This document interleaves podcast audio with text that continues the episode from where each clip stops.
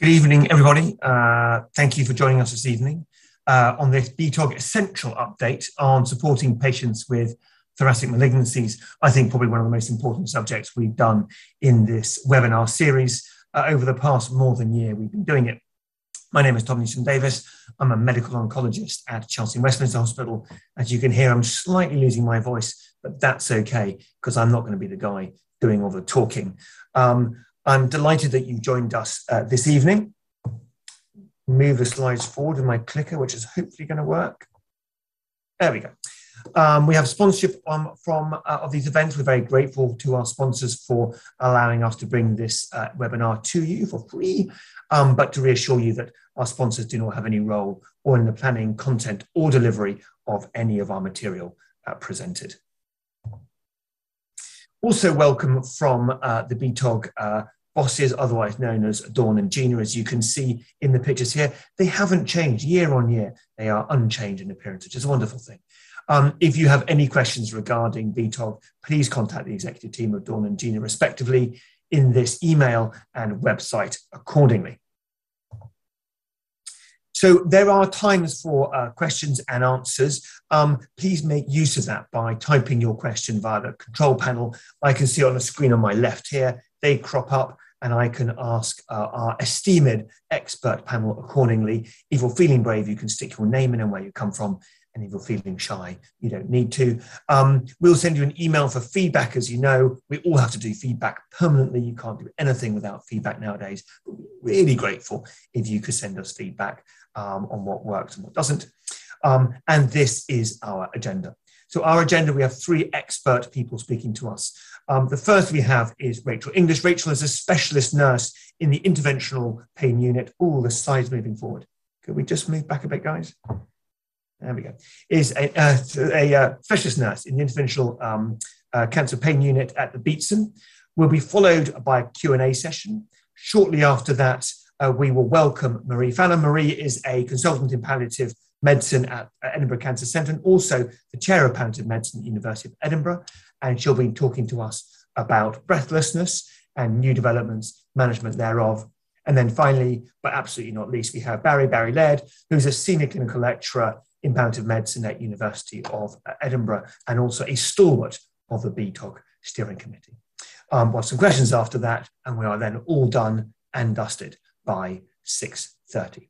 So we'll move swiftly on to Rachel. Rachel, thank you very much for joining us. And to remind people, if you have questions, put them in the control panel, and I'd be delighted to bring those up with Rachel um, in her Q&A session.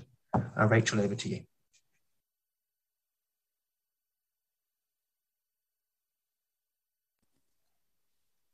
Hi there. Thanks for having me tonight. Um, so my name's Rachel English and I'm the clinical nurse specialist for the Interventional Cancer Pain Service um, and we're based at the Beatson in Glasgow.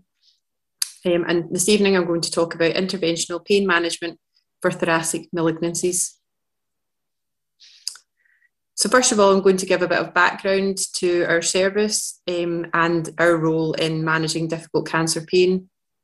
And then I'm going to go on and provide an overview of cordotomy as an intervention for the management of pain associated with thoracic malignancies. So, why do we have an interventional cancer pain service in the first place? Um, so, we know that um, not all cancer pain is adequately controlled, and around 20% of patients with cancer have poorly controlled pain. And research would suggest that between 5 and 15% of patients might actually benefit from an intervention to help their cancer pain. So since 2007, the Interventional Cancer Pain Service has been offering interventions for cancer pain at the Beatson in Glasgow. And we operate as a fully multidisciplinary team, each of our members with different valuable roles in patient assessment. And our service became regional in 2015, covering the four health board areas within the west of Scotland. So we're based at the West of Scotland Cancer Centre, which allows us to have access to inpatient beds there. We have designated theatre access once a week, um, and we also have access to outpatient clinics for the assessment and ongoing care of our patient group. As I said previously, we're a fully regional service um, and we accept referrals from palliative medicine consultants and colleagues and oncology colleagues um, from the kind of four main health board areas within the west of Scotland. But we do also consider referrals as extra contractor referrals out with the area. We have designated sessions from chronic pain, palliative medicine. Uh, we've got myself, the CNS for the service, We've got a specialist physiotherapist, clinical psychologist, and pharmacist within the team. So, the aims of our service are very much to provide support for patients with difficult cancer pain, um, and primarily those whose pain is not properly controlled by using the conventional analgesic measures, or whoever, uh, for patients whose pain control is uh, limited by unacceptable side effects from their medications and we aim to provide a robust but flexible multidisciplinary assessment to help us guide appropriate access to procedural interventions. And we very much look to ensure that we're performing the right intervention at the right time for the right patient. We also aim to support fitter cancer patients um, to achieve a better quality of life before their end of life stage. We look to provide a patient centred care package across all healthcare sec- sectors and to provide a service which adheres to national recommendations and that operates within a transparent and robust clinical governance framework. So this slide here shows um, our, kind of MDT approach with the patient in, in the middle, really.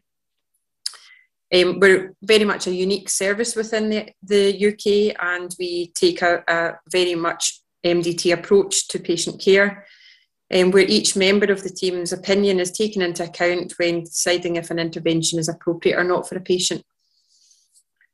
So, like I said before, we have input from palliative medicine consultant um, looking very much at whether the pain could be managed with less invasive measures.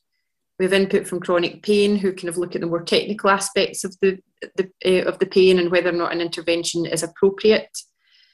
Um, we have a designated pharmacist who works with the service, we have one session a week from clinical psychology, um, and where in the past we've found perhaps a physical intervention wouldn't be appropriate for a patient, um, we've been able to, if, if it indicated, involve Lauren or a clinical psychologist in offering kind of ongoing psychological therapies for our patients. We've got specialist physiotherapy and um, CNS input. This slide here looks a bit complicated, but this is more or less our kind of referral pathway. So new, re- new referrals to the service are usually generated from um, palliative medicine colleagues or oncology colleagues. Um, and we would then, as a team, discuss whether or not we felt appropriate to appoint the patient to clinic. If it was felt appropriate for them to be seen at clinic, and we do very much try to see um, most patients, it's always very helpful to kind of properly tease out what's going on with them. Um, they would be seen, first of all, um, usually by palliative medicine consultant and chronic pain, along with physio. Um, and if it was felt at that point that, um, dependent on what intervention was deemed to be suitable, may well offer a second assessment, and that would be where they would be seen by myself and perhaps by clinical psychology. And then we would have a, a discussion as a team as to whether an intervention was felt appropriate and if it was, what, what intervention would be deemed appropriate for the patient, depending on the location and type of their pain. So this is a kind of variety of, uh, of patient information leaflets that we have um, developed um, and just showing what interventions we actually have on offer. So prior to the pandemic, I would have said um, probably intrathecal drug delivery was one of our kind of most popular interventions whereby patient would undergo a, a trial of intrathecal drug delivery within the Beatson and perhaps proceed on to an implanted intrathecal device um, to help control pain, typically from the waist down. We offer celiac plexus blocks, um, generally for patients with kind of upper abdominal pain, mainly associated with pancreatic cancers. We offer chordotomy, which I'll go on to talk about in more detail shortly, um, and we also offer neurolytic, intrathecal neurolytic blocks, but they are generally um, for patients more kind of in the end stage of life. So chordotomy um, was a, uh, prior to us having the service at the Beatson uh, for chordotomy, um, patients who were assessed at clinic and felt appropriate for cordotomy had to be um, travelling down to Liverpool to have the procedure carried out. So percutaneous cordotomy um, is basically it's a, a specialised injection into the side of the neck, which is performed with the patient awake. Um, the spinothalamic tract is located and lesioned um, using a radiofrequency electrode and um, the aim of it is to relieve one-sided pain um, below the neck. So it is a selective radiofrequency destruction of the spinothalamic tract um, on one side of the cord, and it does give selective loss of pain and temperature unilaterally below the neck and doesn't cause any other sensory or motor deficit. It's very effective for chest wall pain, for example, mesothelioma, lung cancer, and breast cancer and it offers a permanent form of pain relief. And um, since the pandemic, we've found that it's probably been our most common intervention that we've, we've had on offer. So the service, uh, chordotomy service at the Beatson was launched in March 2017. Um, and we have a, a, specialist database for, for the interventional cancer pain service where we record data on patients um, who've been referred in and treated by the service. And since our launch, we've had around 86 patients referred with chordotomy in mind. And of these 86, 38 patients have um, been offered and consented for chordotomy, with 35 of them actually proceeding to chordotomy. Um, three procedures were abandoned in theatre, and that was generally um, due to difficulty in positioning of the patient. And of the patients um, who've undergone chordotomy, 24 of them had a thoracic malignancy.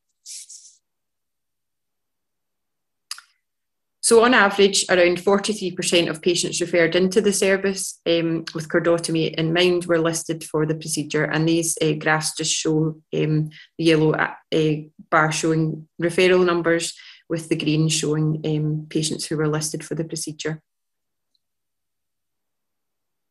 So, multiple reasons for why we might not go ahead, uh, might not list patients for chordotomy. Um, so around 7% of patients who were um, seen and assessed for chordotomy and offered the procedure unfortunately didn't go ahead because their condition deteriorated um, from referral. Around 10% were found to not be medically fit um, at assessment, and that can be for a variety of reasons. Generally, um, due to the kind of nature of the disease, would be if they were already had a degree of respiratory compromise or um, kind of overwhelming frailty. Around 16% of patients who um, were referred, um, it was felt that their pain wasn't amenable to the intervention, so perhaps out with the area that the chordotomy would cover. Around 5% felt not technically possible. Around 9% pain not significant enough to kind of outweigh the risks of the chordotomy. And about 8% of patients um, referred with chordotomy in mind actually declined the procedure when we went on to kind of explain it in more, more detail to them. So indications and contraindications for chordotomy. So um, it is generally for patients with unilateral, so one-sided um, cancer pain, um, and the kind of main areas that it would cover would be below the shoulder and above the knee. It is we have um, you know we have had patients who's been had um, pain further down the leg, um, but we definitely find that it is less effective for patient uh, for pain out with these areas generally pain, uh, patients would have pain which was uncontrolled by their conventional methods or it was felt that it was likely to become so over time. Patients would generally have a life expectancy of less than two years, and that's because um, research, although we haven't had any experience of it with our service, research suggests that over uh, that kind of greater than two year period, there could be a degree of nerve regrowth, which could cause the pain to recur and um, could, could potentially be worse than the original pain patients need to be able to lie flat and still in a kind of um, in a in theatre for up to an hour. Um, and they need to be willing to undergo an awake procedure, although we do give some light sedation and some analgesia in theatre. We very much encourage early referral to the service. Um, if, if you feel is you know something that you think would be appropriate for your patient, we, we you know we do encourage early referral into us. Um, and just recently, we've we've found um, that a kind of new uh, contraindication would be patients who were oxygen dependent at rest. Why do we ask for referral earlier? Um, well, we, we've found um, in the last um, year or so that it's you know very not much not an appropriate end of life intervention and our experience has led us to realise that frail patients um, generally are less likely to tolerate the procedure and less likely to recover well so in the kind of couple of days post-op generally patients can feel quite um, under the weather and kind of a generalised sort of flu-like symptoms fatigued um, and also there is a kind of there have been patients who've kind of reported leg weakness post-op as well. So we, we, we like to see patients as early as we can, um, and also we know with with the type of um, patient group that we're looking at, chordotomy can also worsen pre-existing respiratory failure. So pre-op considerations, preparations. So um, as with most situations now, prior to admission, um, patients need to have their COVID swab um, before coming into the Beatson, and we would generally admit to the Beatson 24 hours prior to the procedure.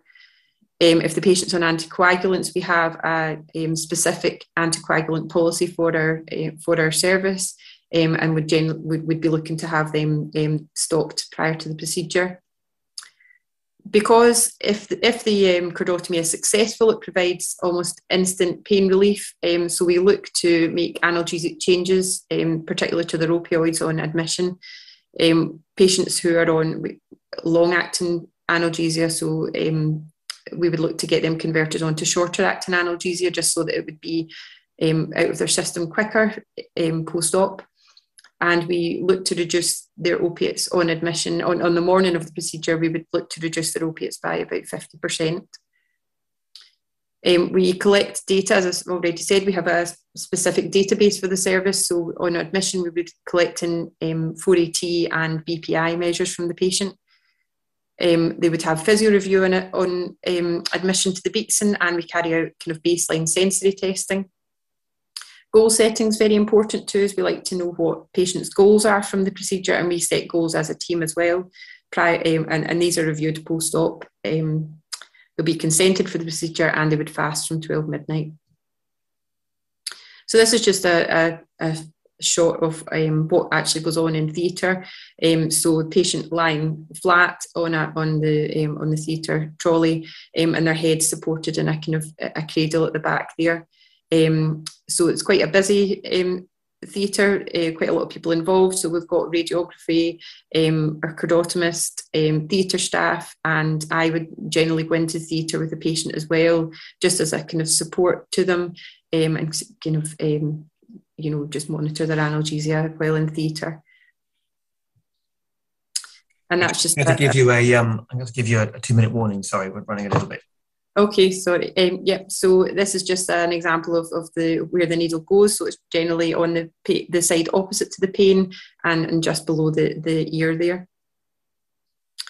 And um, we perform motor, test, uh, motor testing while the patient's undergoing the lesioning just to make sure that we're not causing any damage to their, to the motor function. Post-operatively, patients on bed rest for, two, for 24 hours um, because we do know that it can cause leg weakness. And we would have physio assessment um, the day after theatre, get them up on their feet and, um, and assess their mobility.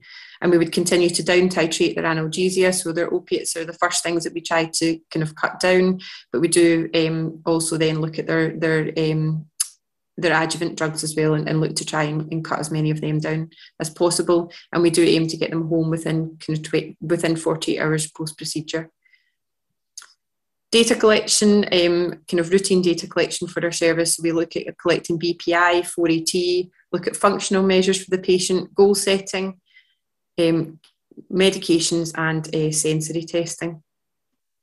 And this is uh, our kind of physiotherapy assessment, um, looking at their, their um, pre-chordotomy function and power, and also their sensory, um, their sensory function as well. And this, these are repeated they're, they're done pre-op and then post-op and then at two and six week post-op follow-up. The, these next slides look at pain scores, so kind of outcome measures for the, the service, and you can see here that um, in general, um, you can see that the pain scores for patients would indicate that we, you know, it's pretty successful, and um, that we generally see quite a decline in their in their pain scores from referral through to discharge and these are then uh, the, the, the, reduction in pain scores are then looks to be sustained at two and six weeks post-op. So just a kind of brief um, case study of one of the patients which we had referred to the service um, was a 67-year-old man with a background of um, mesothelioma and was referred in with a difficult pain in his right shoulder and scapula, which was greatly impacting on his quality of life. Um, he set goals on admission to the Beatson, um, which was to improve his pain control, reduce the side effects of his medications, and to be able to take part in more kind of um, hobbies and pastimes, which he was unable to do because of his medications. And these are just um, some shots of his um, pain scores post-op. So you can see on uh, at the beginning referral and pre-assessment, um, pain scores universally quite high, but you can see quite a dramatic reduction in their pain score, in the gentleman's pain scores post-op and at discharge. As I say, we follow the patients up at two and six weeks post-op, um, and you can see here that this gentleman had a sustained improvement in his pain scores um, at two and six weeks post-op. And in terms of his medication use as well, the white line here shows is, is the um, OME for the gentleman. So uh, at assessment, his uh, OME was 1600 milligrams in 24 hours. And um, at discharge, we were able to have dramatically reduced his, um, his OME down to 150 milligrams slight increase at uh, two weeks post-op. Um, but again, if I remember, this this gentleman was kind of um, in kind of last uh, weeks of life when he was seen by the service. Um, so his, um, that was to cover pain out with the cordotomy area. But as you can see from his medication use, there was a dramatic reduction from assessment to a discharge and two and six week post-op. I'm going to have to ask you to, to wrap up that. I'm really sorry. It's just we, have got to oh, because if you could perhaps skip to the conclusion, I'd be really grateful. Yeah, no problem. So, just um, in terms of um, areas for development and points for the, to consider as a team. So, at the moment, we're working on a kind of more standardised post-op follow-up assessment tool. Um, we have developed more robust guidance um, in conjunction with our pharmacy um, colleagues on the post-op reduction of adjuvants and very much encouraging local palliative care teams to continue to reduce adjuvants where possible in our patients um, and also um, just continuing education to referring teams to encourage early referral into the service to try and um, improve outcomes for patients um, with, with difficult cancer pain. And that, sorry, it was a bit rushed at the end there, but if there's any questions, I'm happy to take them now. Thank you very much, Rachel. That's fantastic. And I have learned a huge amount. There certainly will be. What, what I'm going to do actually just move on to Marie straight away. That's okay in the interest of time. And if people do have questions, you use the Q&A thing and that tends to come through um, in, in a couple of minutes time. So Marie, if you're okay for us to move um, straight on to you and we're now going to talk about breathlessness. Um, thank you very much for um, giving us a talk. Thank you very much, Tom. Thank you for having me. Um, so I'll hopefully bring up the first slide. Uh, I'll try again. Hmm. Thank you. Okay, so I'm going to cover breathlessness. Um, clearly, it's going to be uh, uh, largely focused and relevant um, to patients with breathlessness due to uh, advancing cancer. But within the presentation, I'm really I'm going to uh, draw in uh, other causes of breathlessness and chronic life-limiting disease, such as COPD, heart failure, interstitial lung disease, um, because obviously with large numbers of comorbidities, um, uh, it, it, this becomes very relevant to um, many of our cancer patients as well. So I'll try this clicker. I'm not sure it's working. Can you just advance the slide? That's super. Um, and I apologize if you can't see this. Uh, I'm just going to do a little bit in the background uh, and then we're going to move on to pharmacological management, non-pharmacological management. I'm going to discuss what we understand about central mechanisms of breathlessness uh, and uh, talk a bit about our clinical trial of opioids in chronic breathlessness. So, as a symptom, it's clearly very frightening and also debilitating on many levels. Um, and we do know that uh, in patients with uh, chronic progressive diseases, including uh, lung cancer, um, certainly more than 90% of patients um, will have breathlessness in things like heart failure, uh, maybe about 80%. The actual breathlessness perception is like any symptoms such as pain, it comes down to perception in individual patients. And that perception is very much processed in uh, the cortical areas of the brain with significant input from centers of mood, particularly anxiety, um, sleep deprivation, uh, and depression. Uh, and we have something, uh, an endpoint that's called interoception. So we have central networks that actually interact, feed into each other, and the output of that is the subjective sensation of breathlessness. Um, we do know that um, physical exertion can generate breathlessness, but actually, central blunting of breathlessness perception can allow more physical exertion. And we see that with the naloxone experiments.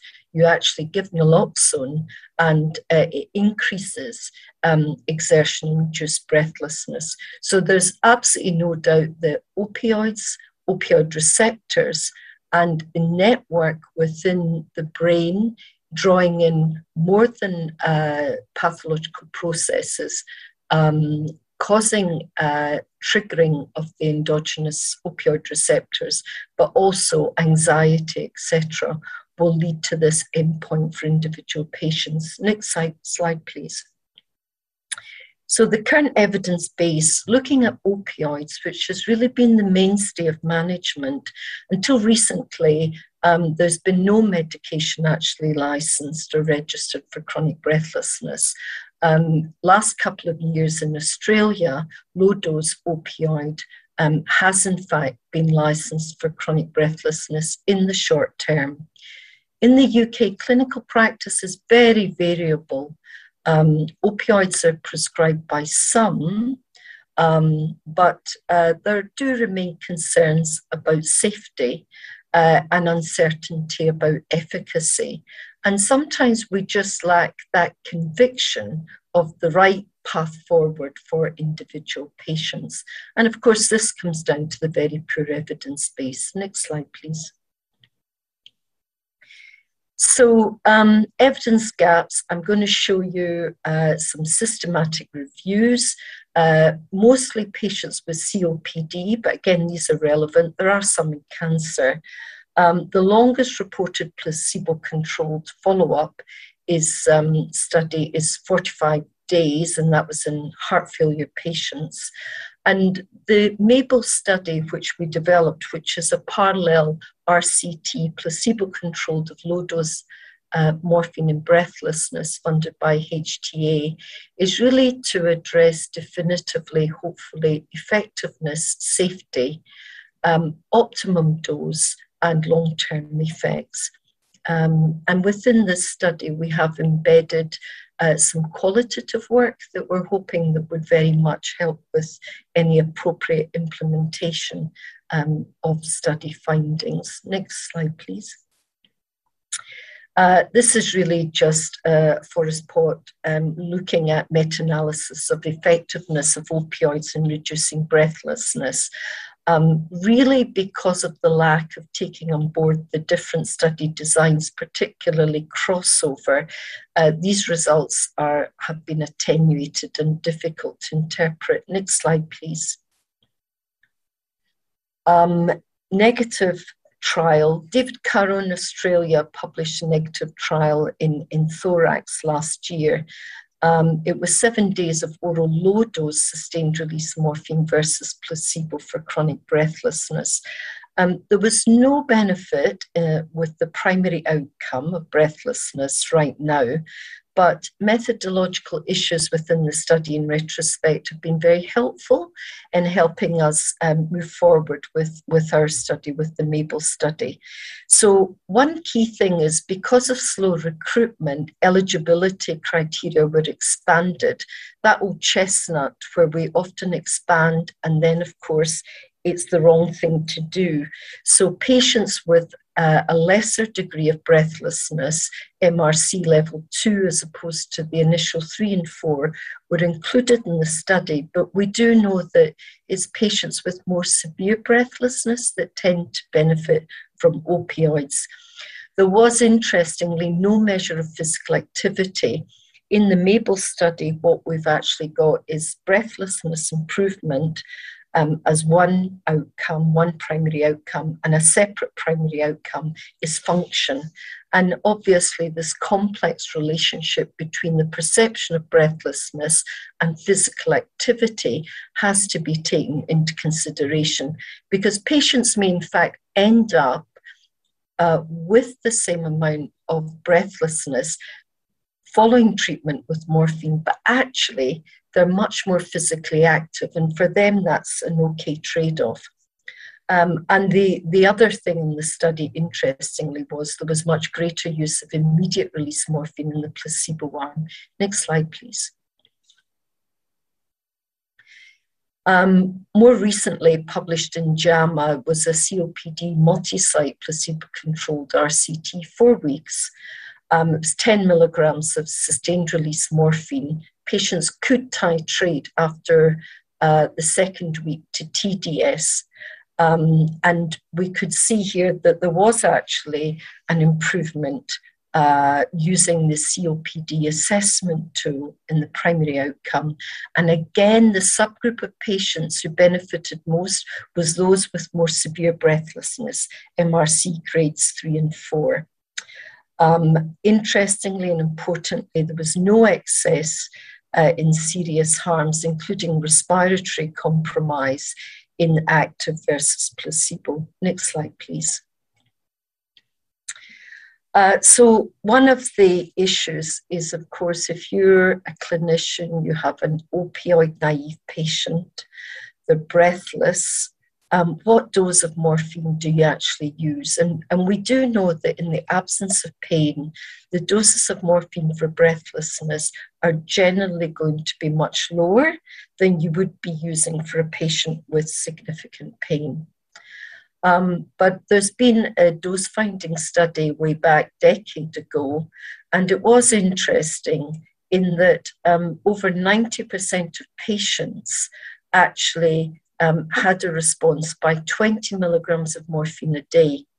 And if you think of that uh, and think of, you know, 50% had an improvement of a total of 10 milligrams per day, um, it very much uh, uh, resonates with our clinical experience in that low dose opioid is often um, very adequate to control symptoms in pain free patients. Um, and uh, you can see that if you have a patient on uh, maximum dose of codeine, 60 milligrams four times a day, is equivalently significantly more um, than actually uh, this amount of morphine required to control breathlessness.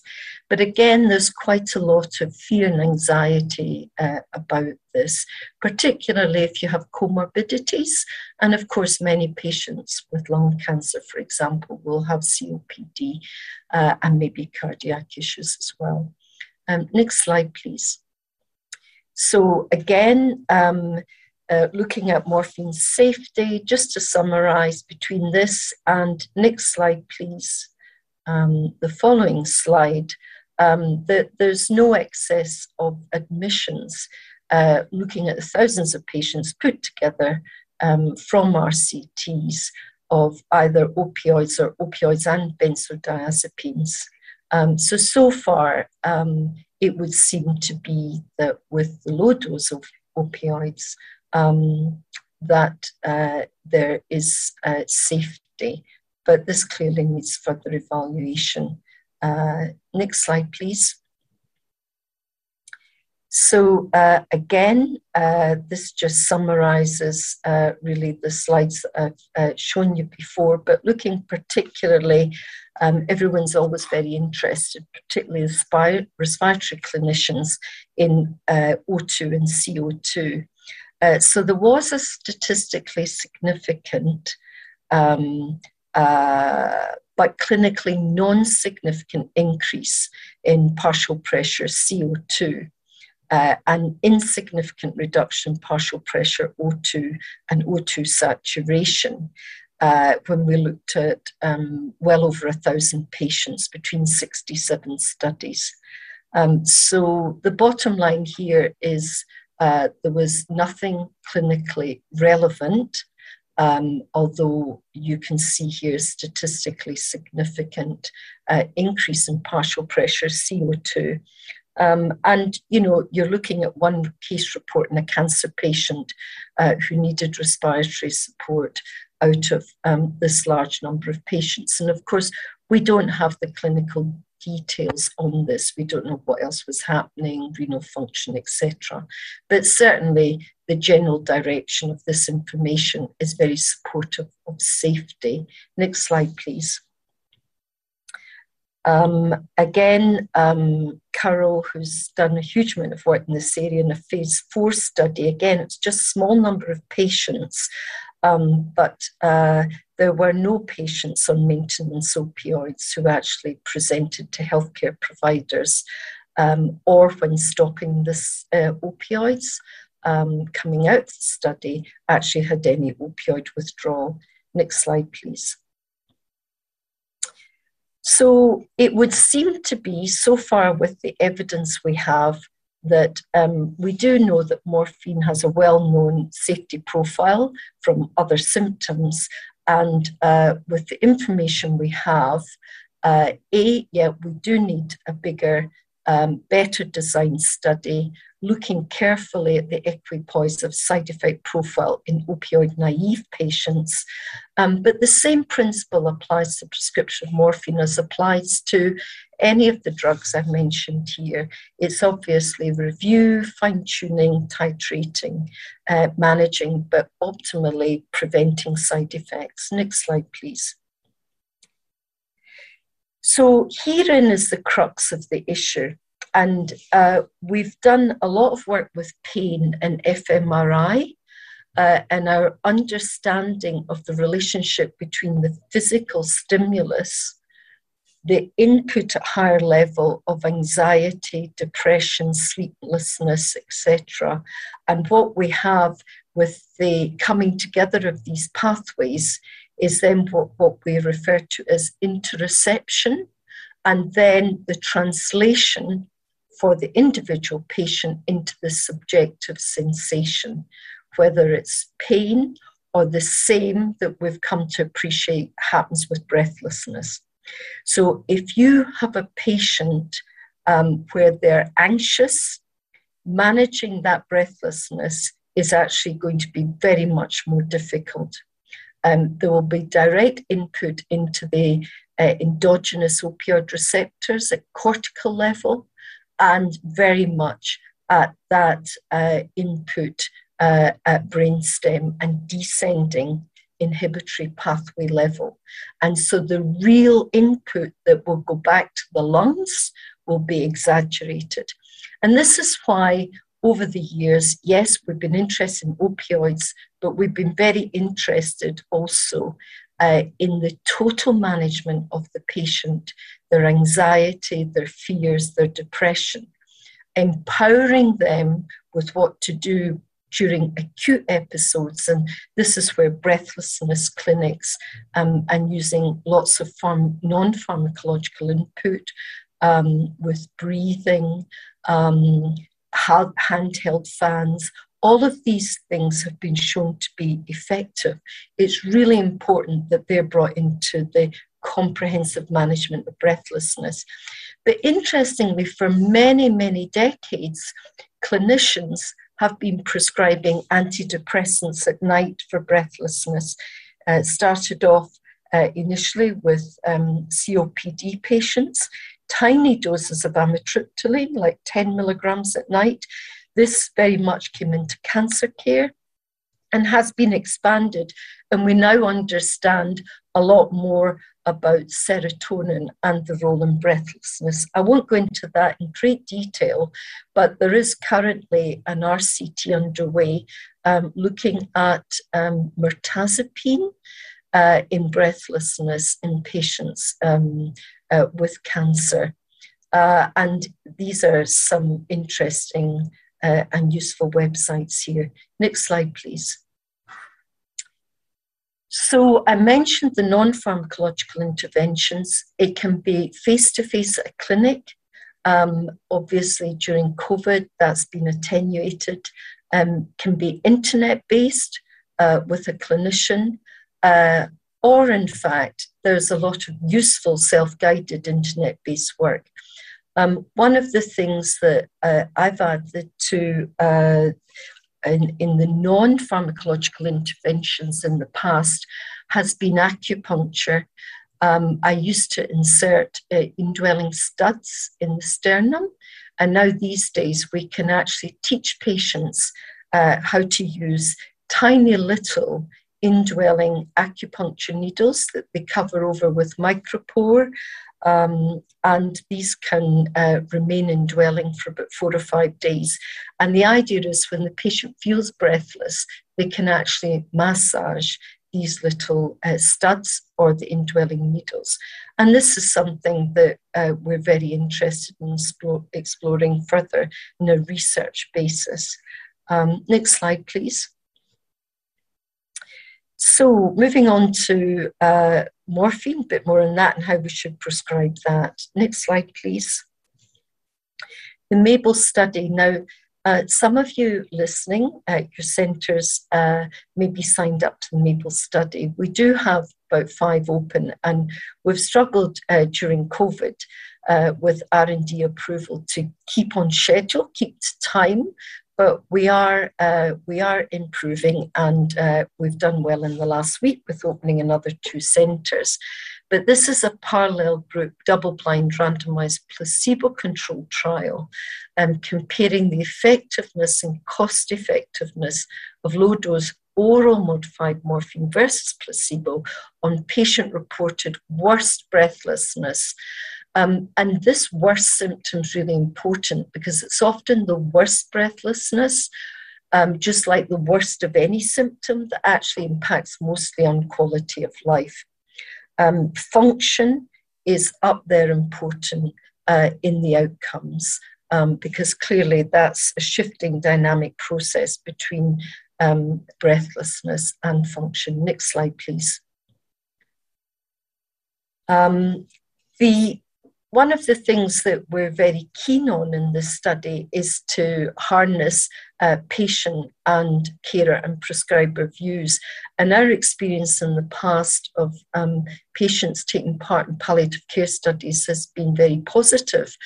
And um, this qualitative study I've put up here, the, this actually looked at patients who'd taken part in two of our double blind placebo controlled um, RCTs for pain, and we were particularly interested in interviewing patients who didn't have an improvement in their pain.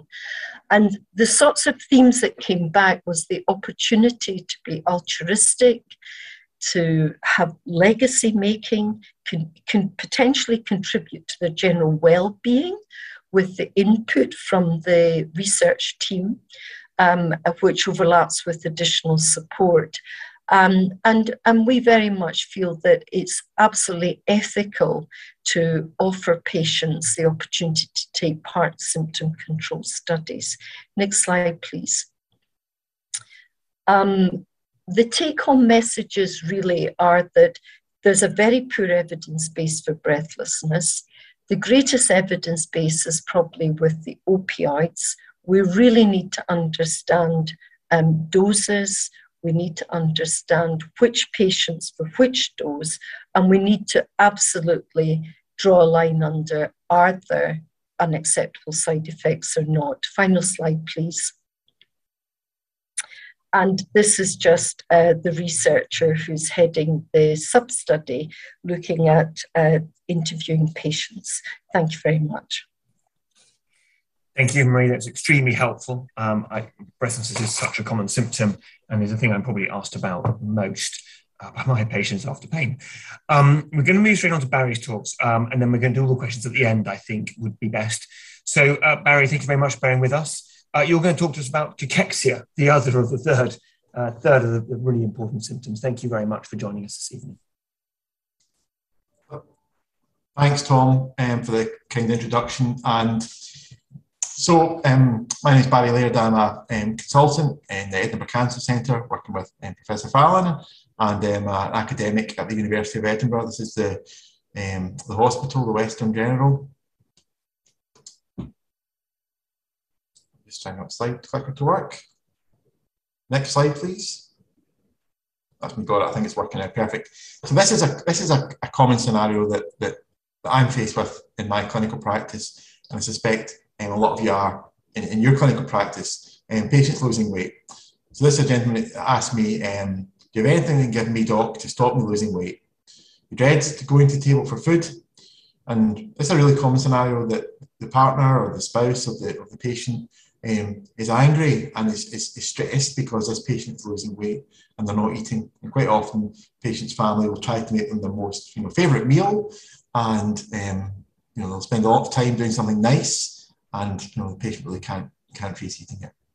So why why why why is he losing weight? That's what he asked me. Why am I losing weight? Well, it's a condition called cachexia, and it's really important that we're talking about it in the context of, of lung cancer and, and BTOG, because you know with the with you know the only other cancer would be pancreatic cancer, but cachexia is probably the most common in lung cancer of, of all solid tumours.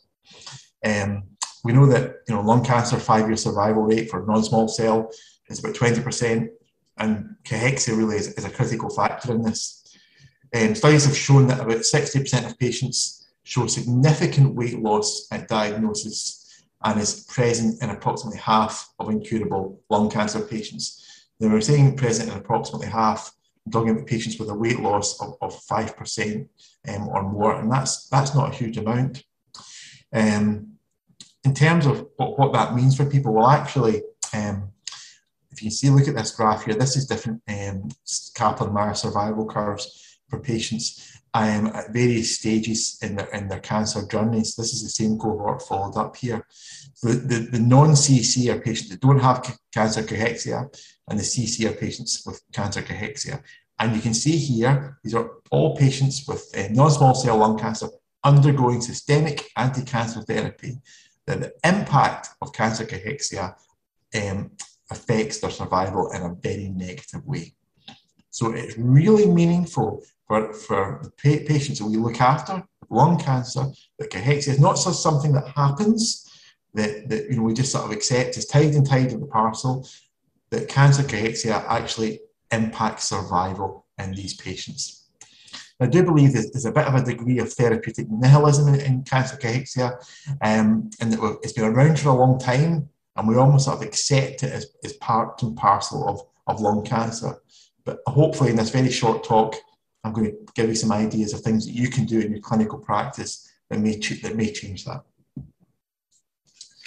Now, um, this was a study done at the know, almost 20 years ago now, and what it sh- showed was that patients with non-small cell lung cancer had reduced survival when they had degrees of weight loss, but it affected their ability to have cancer therapy effectively.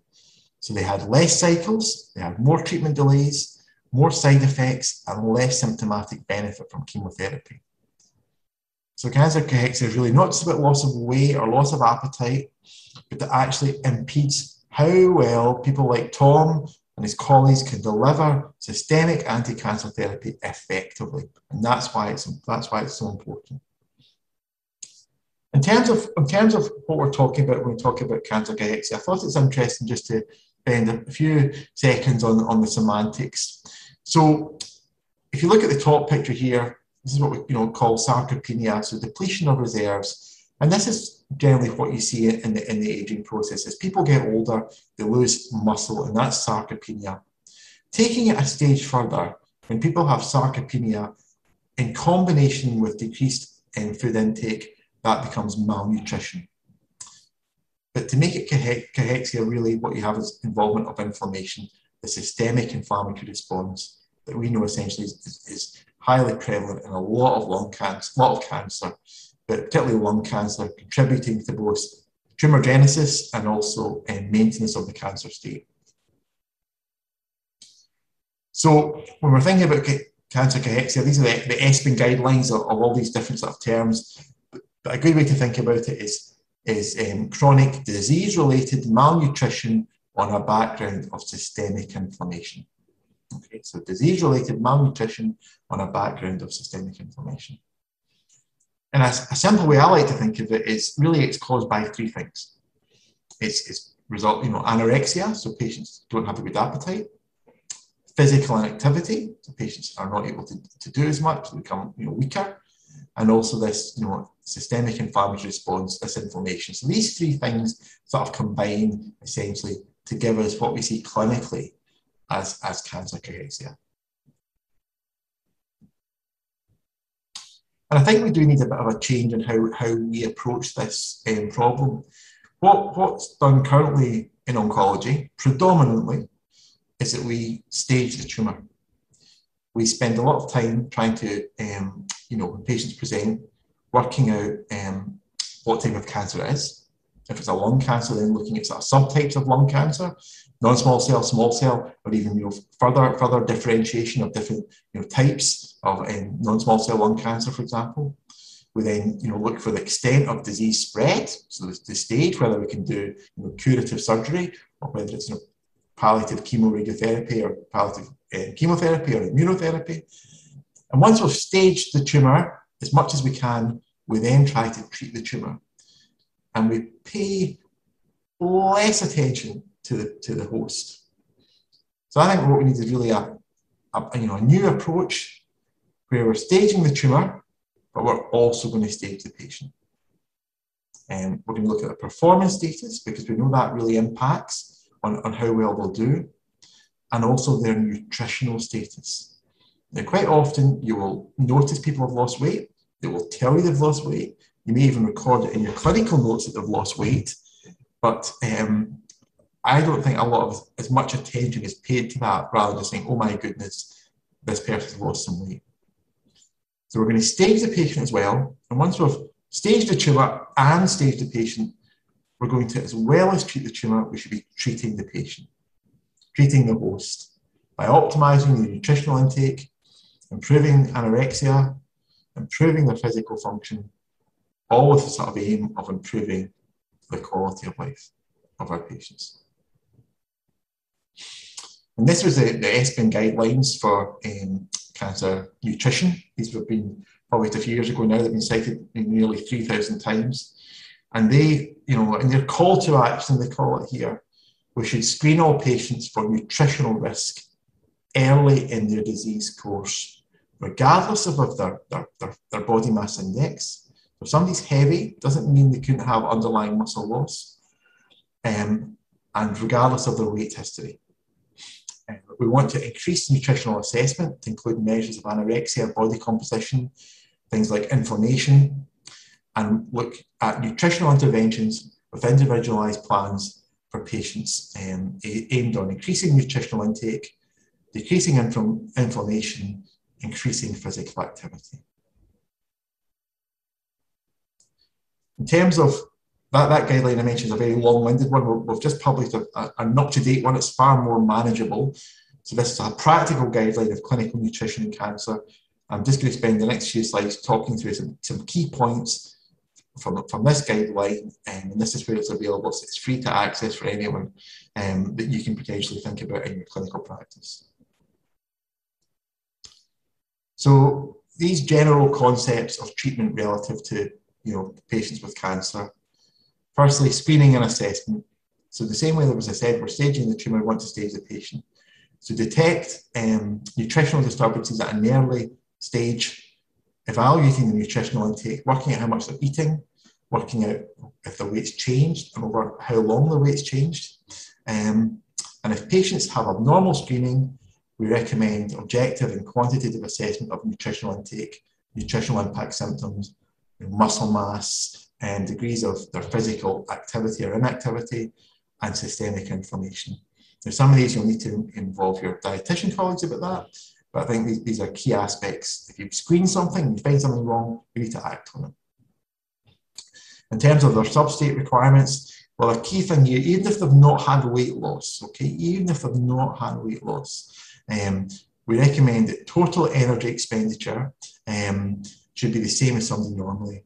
So you're talking about between 25 and 30 cal- kilocalories per kilogram a day. So that's basically like a 70 gram, 70 kilogram person taking about 2,300 calories a day. And if possible, of that calorific intake, we want to eat as, you know, as much protein as possible, up to 1.5 grams per kilogram per day. That's a lot.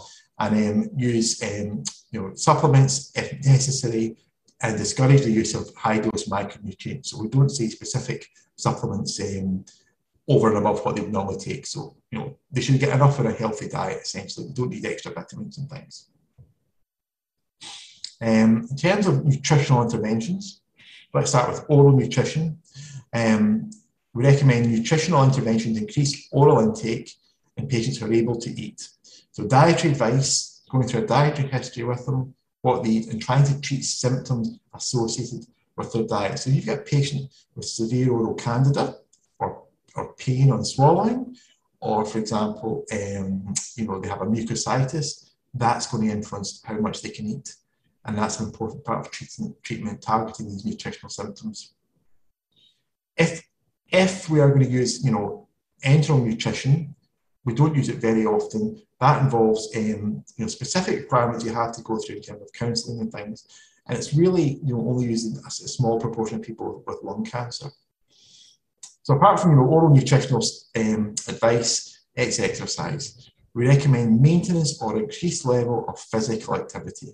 Now you may say, if somebody's losing weight, why do we want them to exercise? Surely if they exercise, they will lose more weight. But actually what will happen is if people are eating well and a good you know, calorie intake a day and they exercise, what that will do is those calories will be converted to essentially building up protein and muscle. So exercise along with a good dietary intake allows muscles to be maintained.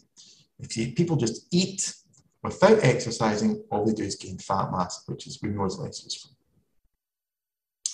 In terms of you know the drug, the drugs that we that we can we can use or we shouldn't be using, I think corticosteroids are a common one we'll see, um, and they can be used to increase you know appetite, but I would say they should be used for a small period of time with careful careful documentation of why they've been started, when they've been started, and, and stopping as quickly as we can because they actually cause loss of muscle, which is something we want to stop happening.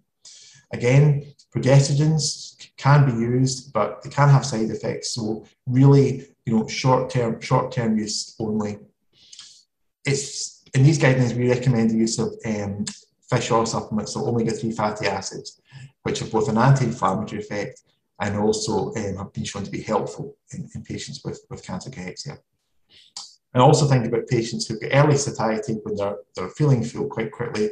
Think of prokinetics, think of treating constipation as well. Just at present, we don't recommend um. We don't recommend um, cannabinoids, there's insufficient data. Um, but you know, that may change in the future as trials are, are being done. Surgery, a lot of our patients will go for surgery. So it's key here that for cancer patients, they should manage within the, an ERAS program. And most hospitals now, particularly thoracic surgery, will be using an ERAS program. That's something that is strongly advised. Um, and if it's repeated surgery, again, they should be maintained on an ERAS program. I think in some ways, probably the, the surgical or surgical colleagues have got this aspect a bit better than, than our than our you know oncology colleagues. So it's important really that um, you know patients are managed as well as they can, usually within the, the ERAS program. Radiotherapy, a lot of our patients will go undergo radiotherapy. Again, that can make quite marked differences to their ability to, to swallow and their mouth hygiene, etc. Um, so try to maintain swallowing as much as you can and ensure adequate energy and nutritional um, intake. And we should only use parenteral nutrition if adequate oral nutrition is, is really not possible. Cancer survivors, thankfully, we're seeing you know many more of these in our clinics, and we say that these patients should still participate in regular physical activity and avoid physical activity. So just as we're all told to keep exercising regularly, it's the same for our cancer survivors. And again, a healthy weight, a healthy diet, um, I saw somebody today in my clinic who was essentially cured of the lung cancer, but lost a lot of weight, but was not back to the pre sort of cancer weight, and encouraged them to try and eat a bit more and get their diet a bit back to what it was pre-condition. In, in, palliative therapy, and that's a that's a funny term now because I'm not really sure you know what it means, but essentially patients who are being treated you know with non-curative intent, um, we still want to manage we still want to them as best we can, and um, you know in these patients we'll maybe use steroids a bit more often, but in patients who I would say are dying in the last you know weeks to short months of life, then you know high dose prolonged steroids is, is probably a reasonable thing thing to do. So I'm going to finish here um, with some some um, this Kaplan-Meier curve that was that was um, done in a study, you know, a couple of years ago, and it looked here at patients um, across the whole course of their journey. You have some patients who, who will remain throughout their lung cancer journey but don't have cancer cachexia, and some will, will remain with cancer cachexia. But there's a group of people here who actually can convert to cancer cachexia or will convert from um, cancer, sorry, from convert from not having cancer cachexia to cancer cachexia. And that's what happens normally. So this cachexia status can change, and it quite often changes during the course of treatment for bad. They go from not having cachexia to having cachexia. But we can actually in a position to change that to try and make less people converting from not having it to having it. In terms of my take home messages for you all, firstly, look for it. And I mean, really look for it. Ask patients about it. Don't just record their weight. Ask them how much weight they've lost. Ask them about their diet. Make the team aware that this is an issue for this patient. These basic interventions, optimizing dietary intake, simple exercise advice, are easy to do. Take five minutes in clinic. You do not need a dietitian to manage cachexia. And also think about optimizing the symptoms patients have. And this is a condition that affects not just the patient, but their whole family. So support the family because they're some of your best allies in supporting the patient in doing this. And I think that you know managing cancer cachexia has the potential to truly maximise the effectiveness of treatment of thoracic malignancy. And I think you know, there's a little way to go before we get to that point. So thank you very much for your attention. Thank you very much, Barry. It's extremely clear. We have overrun a bit, guys, um, and I appreciate that. So I'm just going to limit it to, to one question each, and um, I'm hoping our audience might just hang around for another another couple of minutes. Um, Rachel, if I could just ask you about your fantastic service, which I'm extremely envious of. Um, we don't have that kind of service uh, where we are, which is very sad. Short of me um, coming up to Edinburgh, it's a long way to go. Um, how, without wishing to be rude to colleagues, how specialised is what they do? Because is this something which is requires a very complex multidisciplinary team like you've got, or is this something that in fact people on the end of the line might be able to serve in their own hospitals with a, with an engaged uh, anaesthetist? How did it all start? Um, so I only joined the service in uh, 2016, so just been there for about five years. So it was very well established when I joined the team, but it is a very um, it is a very specialist uh, service, I suppose. Um, and you know, I, I think what makes it work is the the multidisciplinary approach and the fact that we all work uh, well, um, all our specialties come together to, to provide that service for the patients. Um, in particular, I think what works well is having the input from the chronic pain doctors as well. Um, you know, um, bringing their expertise and their kind of knowledge of kind of different ways of managing cancer pain, to, um, rather than just purely kind of a palliative medicine approach to it. Do you see this more as a kind of regional specialist service as opposed to something that one could set up in any hospital because that sounds like that's what this is. Yeah, I would say it's much more of a kind of mm. regional specialist uh, service. Um, as I say, we, we cover the kind of west of Scotland at the moment, um, but we do take referrals from outside the areas because we're, we're a very unique service within within Scotland and within the UK, really.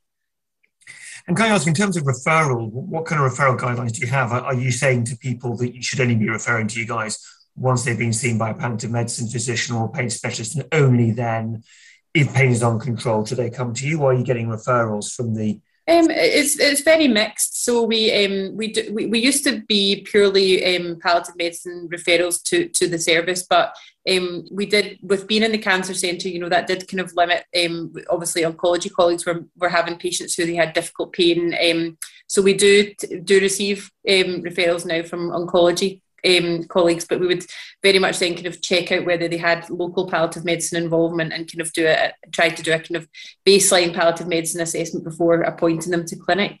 Um, but yeah, the majority of our, our, patients come via a kind of local palliative care um, service into into our service. Thank you. Really helpful. Um, we've got a question from Tony Duffy for you. Is there any evidence to support the use of other opioids for breathlessness, in particular oxycodone and fentanyl, if morphine is not tolerated? Yeah, a great question. Uh, the answer is there isn't evidence, but from first principle, for sure. Uh, if a patient, you know, tolerates an alternative opioid better than morphine, uh, then from first principle rationale would be absolutely. Um, so it would be a case of using, starting off with very low dose oxycodone in opioid naive patient, uh, or if it were fentanyl, that it would need to be very carefully done. Um, so yes, I, I, the, the answer is definitely yes. Um, another question, which is, I, mean, I love the idea of, of the stud and the and the um, acupuncture needle. Question here above other other um, approaches, which is often our therapy colleagues recommend, such as the handheld fan. Mm. I appreciate the evidence is going to be not particularly robust, but what, what's your view on those other approaches? You know, I I think with any symptom, we have to take a very uh, broad approach and, and, and just think of yourself if you were feeling stressed and anxious and you haven't been sleeping, you're totally fraught. Any physical problem is going to be exaggerated a hundred times. Yeah. And I think anyone that thinks we can manage these problems by just a pharmacological approach it, it, it is wrong. And that's where we're much more likely to run into drug toxicities. So, actually, having a multifaceted approach um, we, we have absolutely convincing evidence from fMRI work that anxiety and mood will really impact on physical symptoms, breathlessness and pain, most definitely, and some very sophisticated work looking at manipulation of that. So, anything you can do to lessen anxiety, improve mood, improve sleep will automatically have a really positive input in this interaction between the different networks. Um, I mean, I think if you think of the brain like a subway, an underground uh, map, it, you know, and you want to get to the end point, you think, okay, how do I negotiate that? That that's really the way to look at it. And you know, understanding patients and helping them to understand their symptom and giving them control and teaching them about breathing and empowering them is actually the time spent on that is as important as the time spent uh, explaining uh, you know how to manage the side effects of opioids or opioid titration. It really has to be a sort of dual approach. So the uh, anything to relieve anxiety um, anything that deals with peripheral opioid receptors, potentially, you know, the evidence around handheld fans, um, breathing work, uh, acupuncture needles, all of that is very challenging. But I think over the next 10 years, we're actually going to be much more sophisticated in the way in which we can look at these in the research arena. Um, and we, we will have a better understanding. But I think right now it's looking at your patient and saying, okay, in this patient, what can I actually do to minimize their anxiety? Because by doing that, I'll improve the breathlessness. Thank you very much. And Barry, finally on to you about cachexia. Uh, I thought it was absolutely fascinating. Uh, I just recognize how badly I, I do that in, in, my patient group, I'm, I'm ashamed to say. Question um, from Dr. Anonymous. Um, as steroids often lead to weight uh, and appetite stability, whilst underlying muscle loss is still happening, how can clinicians recognize this? Um, another question is, is fatigue diet related? So, yeah, the steroids, I mean, that's kind of that's an interesting conundrum, isn't it? Yeah, I mean, there's, there's not strong evidence for steroids what, what we know is that they can have a short-term effect in, terms of increasing appetite and also a sense of well-being. So we know we know that. Um, but but longer term, they have quite marked side effects. And I would argue if you were to look at any patient you've got on a dose of steroids for you know greater than four weeks, look at their quadriceps and look how much muscle they've started to lose. Um, so they really are. They're sort of in some ways can be our best friend, but actually you know hidden behind that there really can be an, an enemy. So cautious use of steroids, I would say. You know, we're not doing trials in them at the moment, you know, Tom. You know, they're not something that I think, you know, other than a sort of brief symptomatic benefit, they should be part of our regular armamentarium. They have their place, you know, as you'll know, for short-term side effects of therapies, um, but not in terms of sort of longer-term, you know, maintenance for it. They're pretty much a blunt, a blunt tool, and there's probably more, there's better ways to target inflammation than doing doing the steroids. Um, in terms of fatigue, sorry, Tom, could you just repeat that question to me, please? Okay, what I might do is slightly switch to a different question, which I thought your, your last comment was, was really good. You said you don't need a dietitian to do this. And the first 15 minutes of your talk, I was thinking, of course, I speak to my dietitian to get this better. So I then felt really guilty. I thought that. it is. When I'm sitting in clinic, this incredibly important part of what we do, I completely miss out on. I, I don't have a capacity to do it. Um, everyone's running around. Um, it should be all of us, but in, in reality, practically speaking, how can we begin to better assess our patients and, and implement the excellent guidelines you've done? Does that fall within the palliative medicine team? Should it be within the CNS role, or should we all be doing a bit? I think it's. I think it's all, all a bit. I mean, I think by the time, often quick by the time palliative care are involved in these patients, you know, the ship is well and truly sailed. Um, the amount of patients I see who are who are started on you know, nutritional supplements when they've got profound refractory cachexia, you know, you know, there's no point at this. All you're doing is making somebody, you know, eat, drink pretty, you know, unpalatable, you know, drinks near the end of life. So I think I think it really comes down to all our jobs, Tom. You know, I'm, I'm, I'm lucky if you've got a dietitian there. I'm very envious of that because we very rarely see our dietitians in the in the lung cancer clinic. Um, but I think you know dietitians can do specialist advice, but quite often it's just getting it's getting the basics right. So acknowledging that you know they've lost weight and not just write not just writing in a letter saying oh, they've lost weight. How much weight have they lost over what period of time? And then brief counselling on tell me about your average day. What do you eat? And then simple advice. And it's I always say to my patients, we're going to tell you to do all the things that we've been telling you all your life not to do.